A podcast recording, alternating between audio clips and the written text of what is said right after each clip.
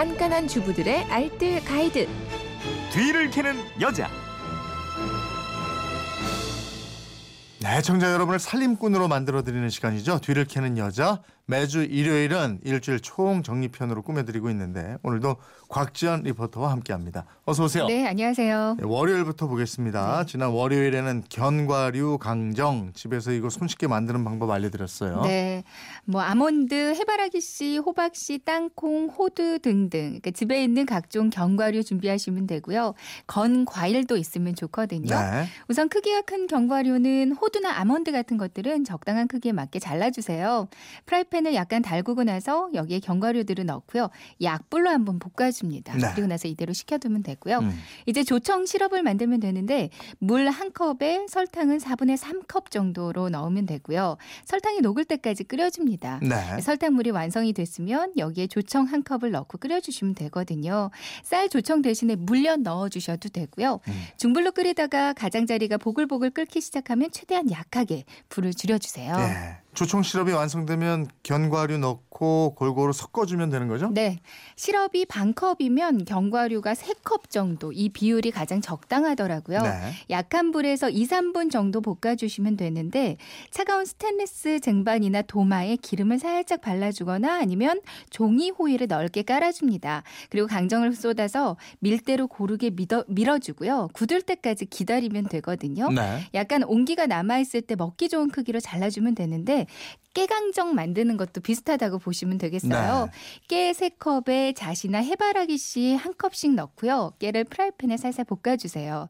조청 시럽 끓여서 여기에 깨 재료들 넣고요. 잘 저어준 다음에 역시 쟁반이나 도마에 종이 호일 깔고요. 평평하게 깔아서 다 식기 전에 적당히 잘라주면 음. 고소한 깨강정도 완성이 됩니다. 예. 이렇게 만들어서 명절 선물로 드리면 참 좋아하시겠어요. 그러니까요. 네. 아, 이제 또 만두 빚어야 하는 분들도 많이 계실 텐데 네. 화요일에는 만두피 만드는 황금 비율 이거 알려드렸어요. 네, 이미 만두 빚은 분들도 많겠지만 아직 안 만드셨다면 만두피까지 집에서 만드시면요. 훨씬 쫄깃하고 맛있는 만두 맛을 내일 보실 수 있을 거예요. 네. 만두피 40장 만들 수 있는 분량입니다. 황금 비율이 밀가루와 물이 5대 1 비율이거든요. 네. 그러니까 찰 밀가루 중력분으로 5컵, 물은 1컵. 여기에 달걀 2개 흰자로만 준비를 해 주시고요. 네. 그리고 식용유가 2스푼, 소금은 두 꼬집 정도 있으면 됩니다. 음. 준비된 자료들을 큰 볼에 담아서 반죽을 해주세요. 네. 이제 반죽이 손에 묻어나오지 않을 정도로만 치대주시면 되고요. 그리고 나서 비닐에 담아서 실온에서 한두 시간 정도 숙성시키면 되거든요. 음. 이제 도마 위에 덧 밀가루를 좀 뿌리고요. 반죽을 가래떡처럼 길게 밀어서 20g 정도씩 뚝뚝 썰어줍니다. 네. 하나하나를 동그랗게 뭉쳐서 밀대로 고르게 밀면 되거든요. 근데 만두피 만들 때 동그란 그 가운데보다 가장 자리 쪽을 좀 더 얇게 밀어주는 게 좋아요. 네. 원 모양을 만들기 어렵다는 분들은 주전자 뚜껑이나 밥그릇 아니면 컵이나 틀로 이렇게 동그랗게 딱딱 찍어내시면 됩니다. 네, 네. 알겠습니다. 만두피 이것도 사용하다 남으면 만두피 튀김으로 만들면 맛있고 좋다고 그랬죠? 네, 네, 맞아요. 동그란 만두피 4등분을 일단 해주세요. 이제 기름에 노랗게 튀긴 후에 계피가루랑 설탕 뿌려주면 완성이거든요. 네. 그럼 살짝 추러스 맛이 나는 과자 맛인데 예, 예. 정말 좋은 간식 될 거예요. 네. 수요일에는 요리할 때 넣는 요리용 술들에 대해서 알아봤는데. 네, 요리용 술 중에서 청주와 맛술 조금 다릅니다. 정종, 청아 등등은 청주의 한 브랜드라고 보시면 되겠고요. 네. 보통 고기와 생선 잡냄새 제거하는데 청주가 좀 탁월한 효과가 있어요. 반면에 맛술은 미린, 미린이라고도 하는데 찹쌀에 누룩을 넣어서 알코올을 넣어서요. 60일 정도 숙성시키면서 만들거든요. 네. 근데 숙성 과정에서 녹말이 당화되기 때문에 단맛이 날 수 있습니다. 음.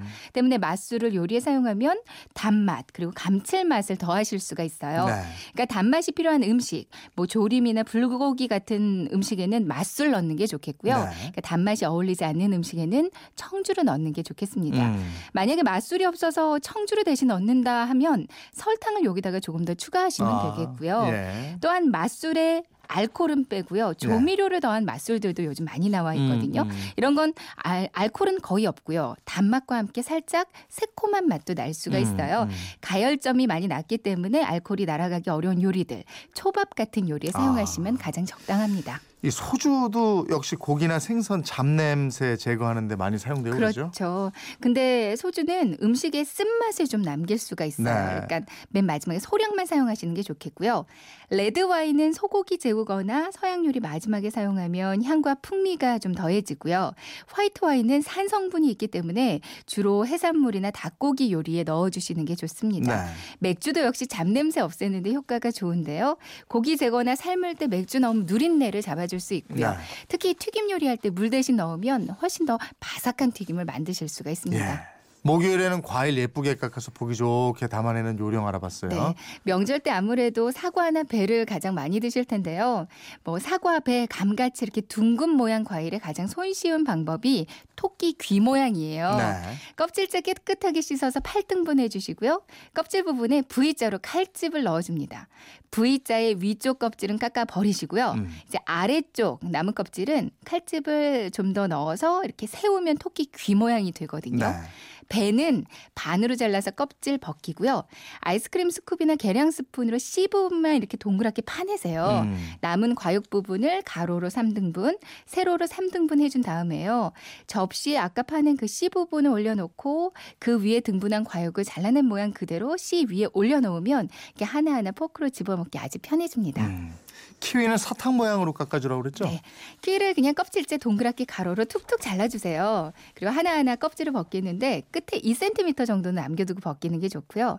이제 길게 달려있는 껍질을 리본 모양으로 포개고 포개고 포개줍니다. 네. 그리고 그 가운데다가 이쑤시개를 탁 꽂으면 음. 사탕 모양이 되거든요. 네. 아니면 먹기 좋게 꼬치에 꽂아내는 것도 좋은 방법이에요. 음. 숟가락이나 스쿱으로 동그랗게 뜨거나 아니면 작게 삼각형으로 잘라서요.